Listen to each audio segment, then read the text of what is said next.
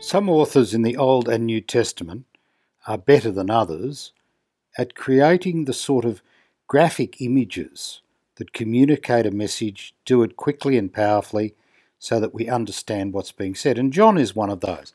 Perhaps the best of the New Testament is really Luke, but John does it pretty well. And today, in today's Gospel, he is using an image that he picks up from the Old Testament, from the description of how Moses lifted up the serpent in the desert, drew all people to him, and got through the desert, and eventually got them to the land of freedom that they'd been promised. Now, what is happening here is that image is being picked up, and there are two elements to it. One is the intention of the author of John's Gospel to say that Jesus was very attractive and compelling in the message he communicated. He was very good at that, and that was powerful and authentic. But more than that, he wasn't just powerful and authentic and persuasive, he also was able to draw people in and through him to a deeper and better life. And that's what he's doing here.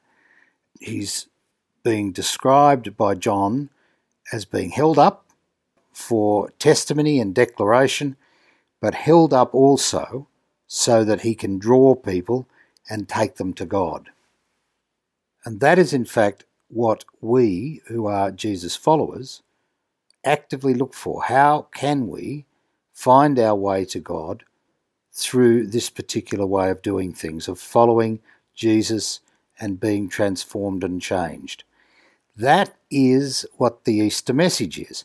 That embracing Jesus and hearing his message is in fact the way for us to be converted, for us to be changed, for us to be renewed. And that's what is being declared and encouraged in John's Gospel. It's especially important in the post Easter period because these are not just fabulous stories and you know extensive uh, impact stories. These are actually ways of communicating that God is with us, God changes us, God invites us deeper, and helps us to find our way on our journey in faith deeper and truer and in a more lasting way.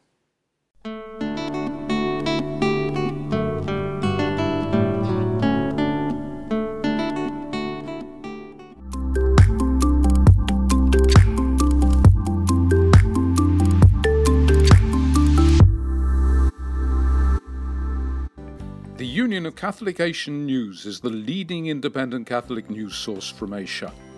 Support our network of Catholic journalists and editors who daily provide accurate independent reports and commentaries on issues affecting the Church across the Asian region. Go to www.ucanews.com/donate and do your bit. Thank you.